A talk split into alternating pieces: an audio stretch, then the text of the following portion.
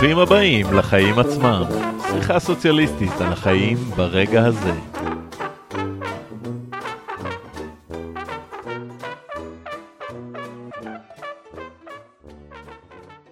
ברוכים הבאים לחיים עצמם, שיחה סוציאליסטית על החיים ברגע הזה. אני אלעד הן ונמצאים איתי גילי גופר וירון הופמן דישון. היי. אהלן. אה, במסגרת אה, חרושת השמועות בשבועות האחרונים הוצגו שורת גזרות עתידיות שמתכנן האוצר אה, ואחת הגזרות שהוצגו היא מס ירושה. זה הביא אותנו לדבר בינינו על מה הופך מס ירושה לגזרה בדיון הציבורי, משהו שהוא לא רצוי ופוגע בציבור באופן לא פרופורציונלי. ומה הפוטנציאל שאנחנו יכולים לראות במס ירושה. אה, בישראל, אה, כדאי להגיד, אין מס ירושה מאז 1981, זאת אומרת, היה מס ירושה כשהוקמה מדינת ישראל, או מעט, מעט אחרי אה, הקמת מדינת ישראל, והוא בוטל ב-1981. יש כמובן את הסיפור הידוע שבשנותיו האחרונות טד אריסון בחר להגר לישראל כדי שלא ייאלץ לשלם מס ירושה בארצות הברית. וזה לא צלח לו, הוא נפטר לפני שעבר הזמן הדרוש אה, בשביל אה, לקבל פטור ממס ירושה בארצות הברית. אז אה, ירון, מה, מה זה בעצם מס ירושה? טוב אז מס ירושה או מס עיזבון שם נוסף הם מיסים שבעצם מוטלים על כספים נכסים רכוש שעוברים בירושה. בדרך כלל מטילים את המס הזה כאחוז מכלל הירושה שעוברת זאת אומרת שזה מס שהוא בעיקרו מס על רכוש, כלומר מס על הון, לא על uh, הכנסה. בדרך כלל ברוב המקומות uh, uh, שקיים או היה קיים uh, זה מס שמוטל מאיזשהו סכום מסוים, כלומר בדרך כלל יש איזשהו סף מינימום שהוא לא ממוסה ורק ממנו בעצם uh, uh, מטילים את המס. ההבדל אם זה ככה למתעניינים ומתעניינות ההבדל הקטן בין מס ירושה למס עיזבון זה שמס עיזבון בעצם מוטל על הכספים לפני שהם מחולקים ליורשים כלומר לעיזבון ומס ירושה משולם על ידי היורש אה, מתוך הסכום שבעצם הוא מקבל. אה, אפשר רק אולי עוד להזכיר שההיסטוריה של מיסי ירושה היא מאוד מאוד ותיקה היא מגיעה אפילו לעת העתיקה דברים שככה קראתי שאפילו באימפריה הרומית גבתה מס מירושות כדי לממן את הפנסיות לחיילים המשוחררים שלה. אה, ובכל מקרה גם פנסיה ב... תקציבית כן היית אפילו באימפריה הרומית. אה, לפחות לכאורה זה נראה מס שקל אה, לעשות אותו.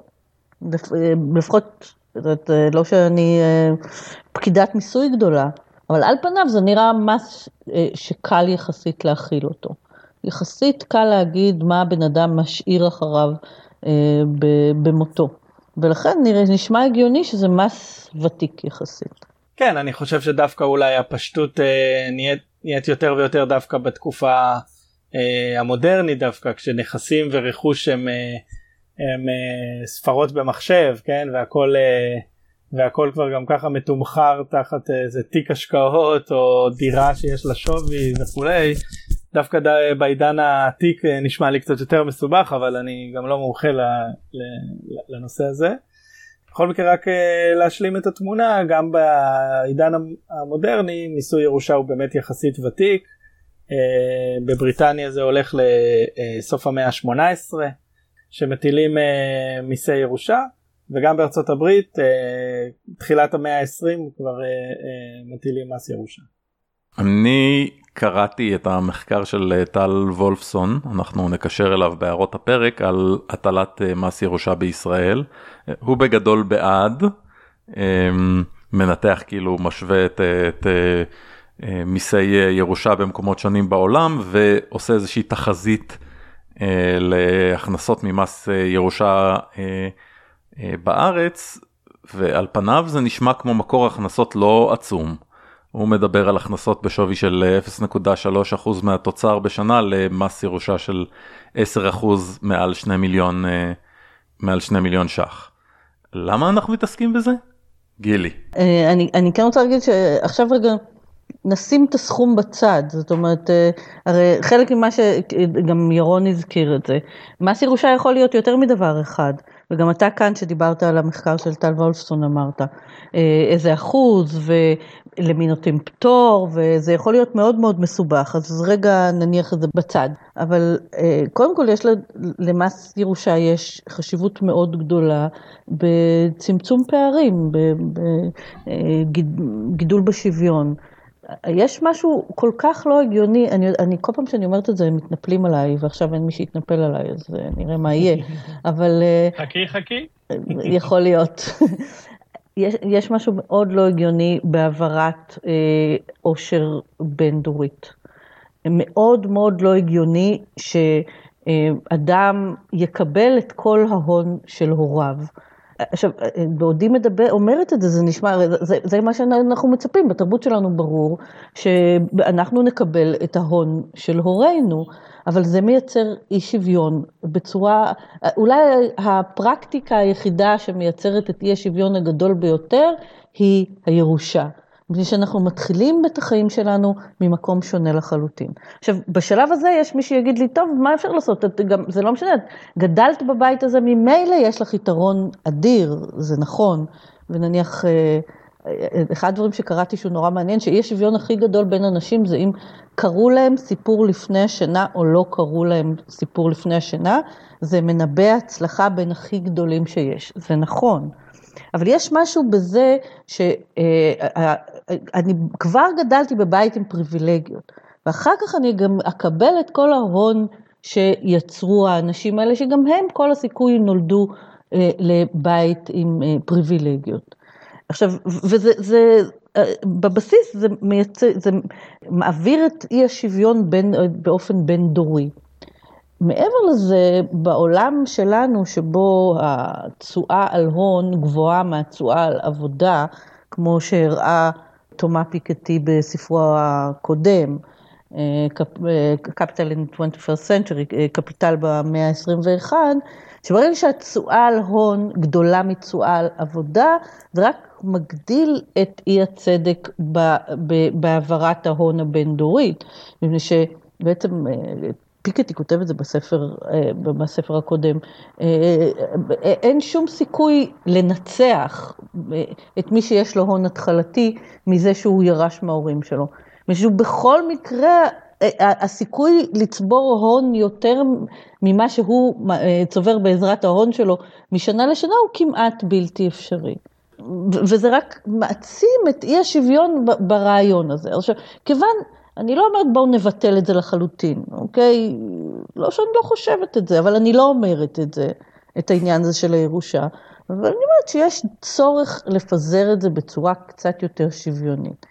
אין סיבה שבן אדם ייפול עליו פתאום באמצע השנים, החיים, סכום שבאמת יהפוך אותו לכל כך עשיר שזה לא בעל השוואה לשום דבר אחר. זה אולי טריוויאלי, אה, אבל שווה להזכיר את זה, ש... ירושה בעצם, לא מס ירושה, ירושה בעצם היא אחד מהדברים שלפי ה... שהכי סותרים את האתוס הקפיטליסטי המקובל. אה, לפחות ברמה מסוימת אנחנו אתה מתכוון כולנו ל... שמענו יחד את ההצדקות המעניינות שיש ל... שיש למילטון אה, פרידמן על זה ישבנו של... כולנו ו... ושמענו איך הוא מצדיק אה, את החשיבות ב... בלאפשר ירושות. אבל על פניו, אם אנחנו מספרים על זה שאנשים הם אה, יוצרים את עצמם במו ידיהם ומרוויחים אה, בזכות היוזמה שלהם וכולי, ברור לחלוטין שירושה פועלת כנגד הדבר הזה. אתה מתכוון האתוס המריטוקרטי של הקפיטליזם. כן. ואני מזכירה, כן. אנחנו אכן ישבנו ושמענו שלושתנו את אה, מילטון פרידמן מסביר מדוע מס ירושה הוא דבר נוראי, אבל הוא בעצמו יש לו איזו סתירה פנימית, הוא אמר, הוא אומר שם באיזה ראיון, יש איזה סטודנט ששואל אותו על זה, אז הוא אומר, אה, זה נכון שאנשים צריכים להרוויח בעצמם, אבל אה, מס ירושה הוא סוג של אה, מקדם, אני צובר כסף ולא מבזבז אותו כדי שזה יגיע לילדים שלי. הוא בעצמו הוא מתקשה להסביר את זה בתוך מסגרת ההיגיון הפנימי שלו. אה, אפשר עוד אפילו להוסיף על זה שזה גם מס שקשה להצדקה אם אנחנו עדיין נשארים בצד הקפיטליסטי זה מס שקשה להצדקה גם מבחינה אה, אה, כלכלנית כזאת שמדברת על השפעות של מיסוי על אה, צמיחה. כי אם אה, כאילו הטענות הרגילות של מס אה, הכנסה וחברות וכל הסוגים המיסוי האלה, להתנגד אליו לא להצדיק, כן כמובן שה, שמיסוי מסוג כזה כמו מס הכנסה וחברות אה, פוגע בצמיחה כי הוא כאילו אה, לא משאיר את הכספים אצל מי שאמור אה, אחר כך להשקיע ולהניע את המשק וכל המנטרות האלה אז כאילו כל הדברים האלה לא מתקיימים אה, אה, במס ירושה. כלומר תשלום מס על עיזבון לא פוגע בצמיחה. לא היה זה לא זה לא אה, אה, מסית איזה שהוא גורם לאנשים פחות למות או יותר למות או משהו כזה כן? עצם העובדה הוא שזה מת הוא כבר לא ישקיע את זה. בדיוק אז זה לגבי הנקודה הזאת אני רוצה רגע לחזור אה, בחזרה לנייר. אתה מתכוון שאנשים לא פתאום יפחדו למות בגלל שיש מס ירושה לזה אתה מתכוון. לא זה נקודה מאוד מאוד קריטית כי אחד הטיעונים הכי. היא גם קריטית אה, במיוחד עכשיו בענייני כשאנחנו נמצאים בעיצומה של פנדמיה. פנדמיה או בסופה. כן יש לקוות. אשרי המאמין. אני רוצה לחזור שוב רגע לנייר אה, אז הזכרת נייר של טל וולפסון אני חושב שגם ראוי להגיד שזה נייר שיצא במכון ון ליר. החישוב הזה שהוא עושה שם בנייר הוא לא מבוסס סתם בעלמא כלומר הוא לא לקח כמה פרמטרים סתם ולפיהם חישב אלא הוא בעצם לקח את ההמלצות של ועדת בן בסט אה, משנת 2000 זו הוועדה שאולי היותר מוכרת בתור הוועדה שהמליצה על המיסוי על הבורסה שאומנם לא מיד אחריה אבל אה, אה, בעקבותיה אה, בסופו של דבר מיסו את הבורסה.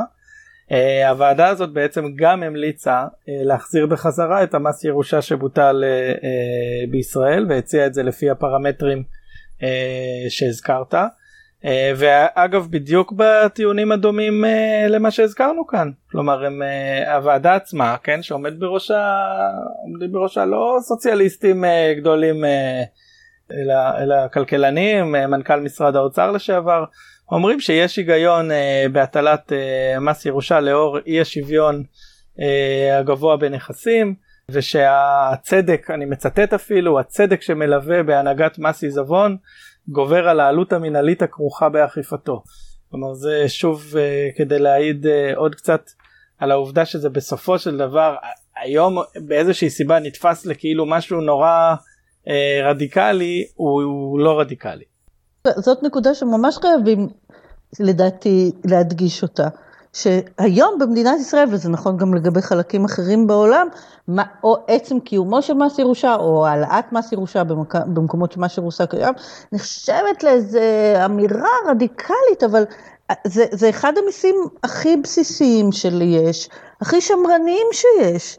ו, וצריך, גם אולי צריך uh, לצמצם את התחושה הזאת שזה לא מבטל את הירושה, זה מצמצם אותה באופן מאוד מאוד קטן, אוקיי? עם... כן, אז אני, תראו, כשמדברים, זה נכון שככה בשני העשורים האחרונים אה, אה, אמרנו שזה מס ותיק שהיה באמת בכמעט כל המדינות וזה נכון שבעשורים האחרונים יש מגמה קצת של הביטול שלו ישראל היא במובן הזה חלק מהמגמה הזאת. וחלק כאילו מהטיעונים היו שכמו שאלעד הזכיר בהתחלה זה בסופו של דבר מס שיש בו אופרציה שלמה שלא מניבה כל כך הרבה הכנסה וזה היה אחד מהטיעונים שכאילו הצדיקו גם את הביטול וגם עכשיו אה, אה, משתמשים בהם כטיעון נגד ההחלה משלו מחדש. אז פה אני חושב בהמשך לגמרי לדברים של גילי זה נכון שלפי הערכות מס ירושה הוא לא מקור uh, להכנסות גדולות מאוד. אבל זה שמס מסוים לא צפוי uh, להניב סכומי עתק לא אומר שהוא מיותר. ואני חושב שפה זה נקודה משמעותית. המשמעות העיקרית של מס ירושה זה שהוא שם את הסוגיה הזאת של חלוקה של הון ונכסים בין המשפחות בין, uh, בין, ה, בין האוכלוסייה על סדר היום. הוא חושף אותה אפילו גם מבחינה סטטיסטית ואדמיניסטרטיבית.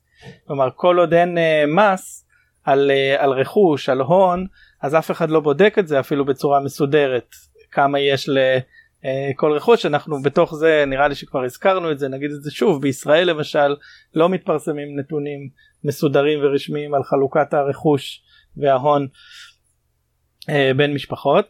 יותר חשוב מזה אה, בעצם ופה אני באמת אה, חוזר לדברים שגילי אמרה מס ירושה בעצם לוקח את השאלה הזאת של אה, היקף הבעלות על רכוש ונכסים שנחשבת היום לקודש הקודשים של התחום הפרטי כאילו אסור להיכנס לשם מה פתאום אתה נוגע בזה זה של הבן אדם וזה זכות הקניין שלו ובעצם מכניס אותה לתוך הדיון הציבורי אה, והפוליטי בתור משהו שאפשר לדבר עליו ואפשר גם למסות אותו. ואני שוב אחזור למה ש...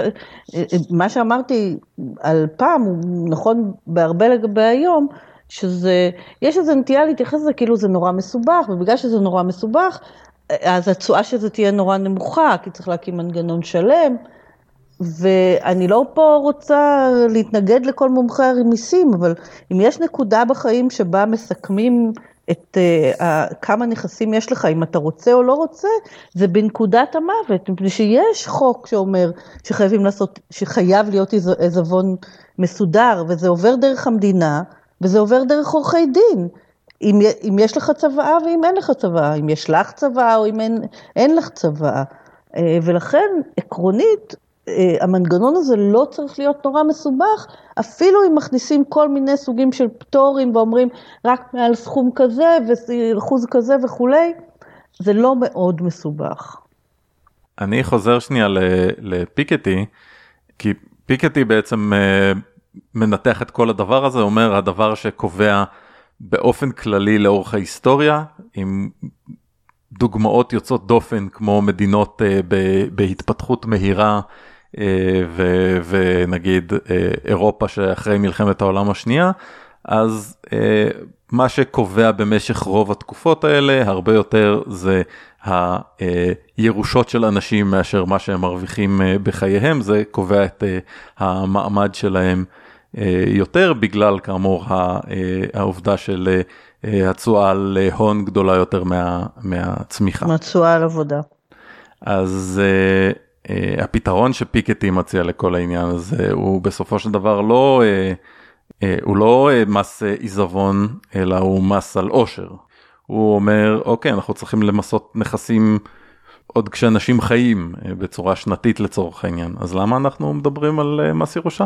Uh, תראה אני אני חושב שקודם uh, כל הדיון על מס עושר הוא יחסית דיון חדש. Uh, באמת לפיקטי ולשותפים שלו יש הרבה קרדיט בהצתה של הדיון הזה בעולם עד כדי שזה אפילו התחיל לעלות כהצעות קונקרטיות אפילו בעיקר אגב לאחרונה על רקע משבר הקורונה גם בישראל צוות המומחים אה, בדוח שהכותב הראשי שלו היה דוקטור ארי קרמפ אה, וגם במקומות אחרים בעולם המליצו בעצם על אה, לבדוק ברצינות החלה של הטלה של מס עושר כמימון להוצאות של חבילות הסיוע של המדינות.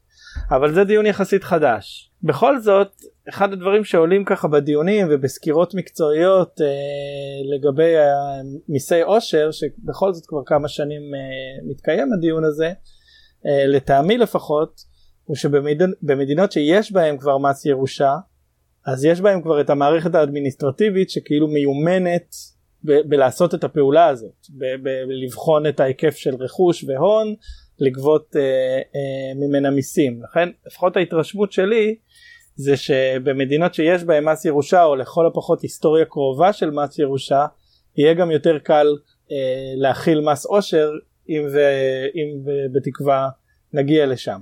ובמובן מסוים זה גם צריך להיות uh, כלי משלים כלומר אם יוטל מס עושר אז צריך יהיה בסופו גם להיות מס ירושה כלומר זה לא דברים uh, סותרים ויכול להיות שזה אפילו uh, דבר שהוא אמור להקל על היישום שלו. מס ירושה בפני, יש לו חשיבות בפני עצמו, הוא לא רק הדרך למס עושר. אני חושבת שיש אמירה, איזושהי אמירה בעצם זה שאנחנו אומרים, העברת אה, הון, העברת העושר בין הדורות, צריך להיות לה גבול, ואנחנו כחברה לא מוכנים אה, לייצר בעצם אה, את המצב הזה שמי ש...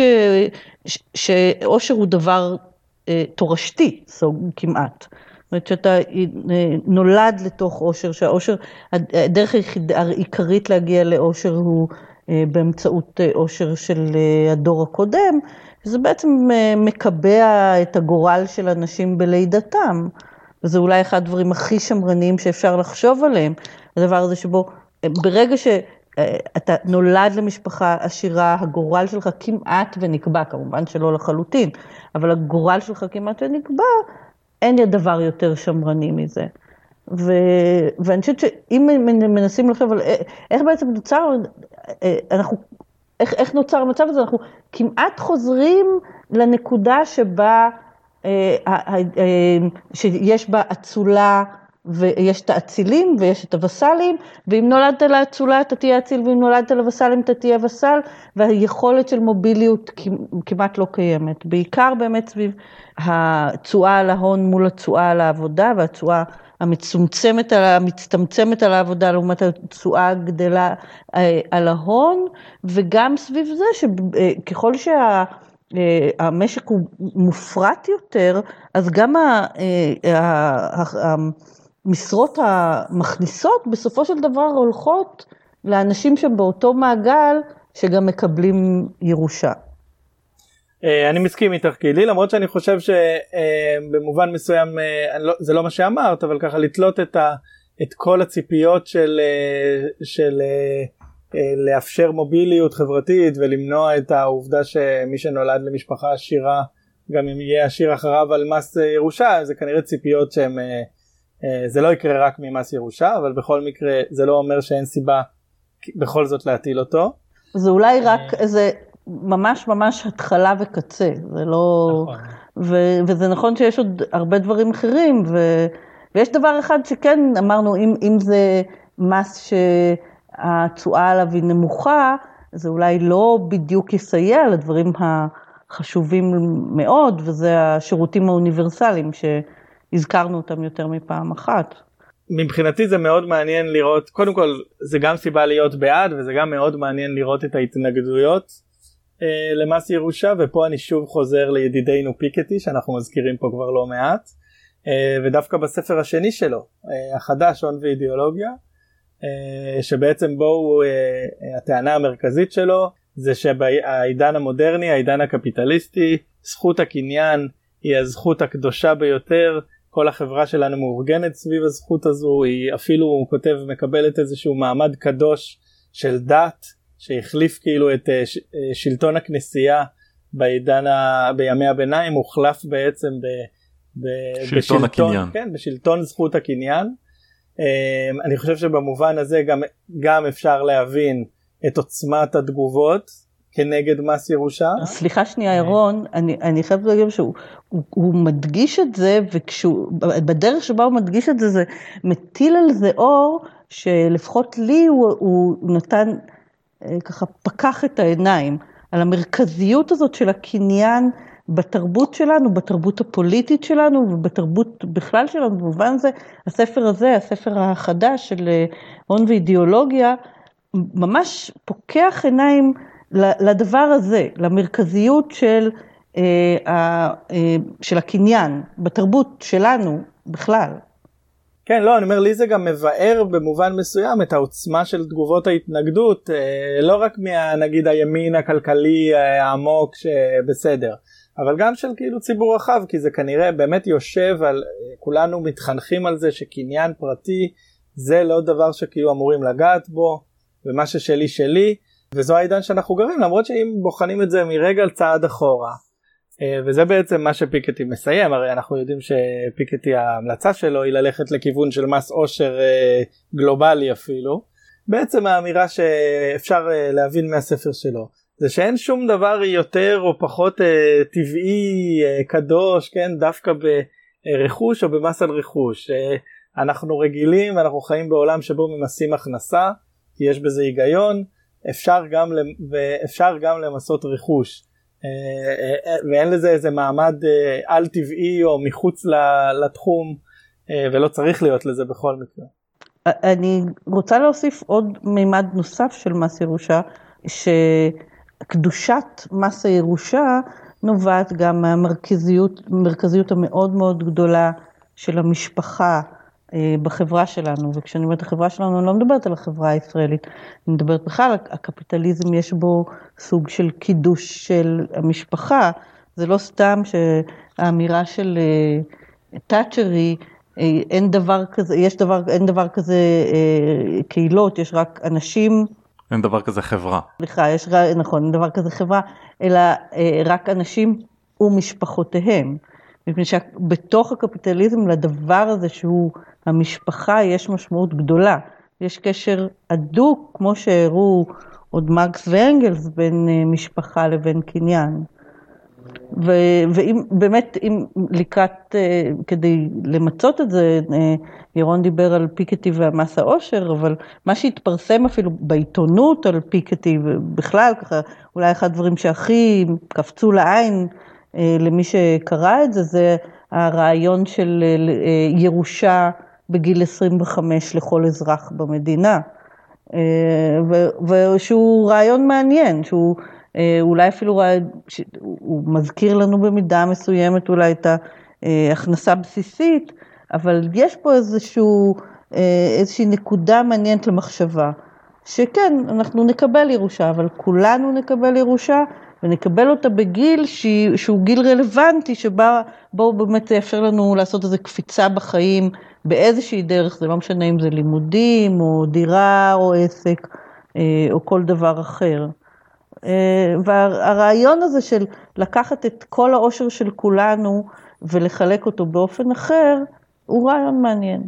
אני, אם לסכם, אני חושב, הדיון על מס ירושה לשאלתך אלעד הוא חשוב, אבל חשוב יותר לדבר על הירושה ועל ההון עוד יותר מהמץ שלה. ירון, ירון אומר אה, אי שוויון זה לא, בהכ... לא רק בהכנסות, הכנסות זה הדבר הקטן, הדבר הגדול הוא הרכוש וההון. בדיוק ככה. אז uh, בזה נסיים נראה לי. בסדר גמור. נתראה בשבוע הבא? בהחלט. אם תרצה השם. יאללה.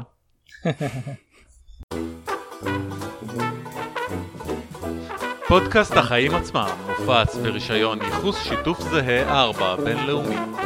נעימת הפתיחה והסיום, דארקסילנד מאת קווין מקלוד מ-incompetech.com מופצת ברישיון ייחוס שיתוף זהה 3 לא מותאם.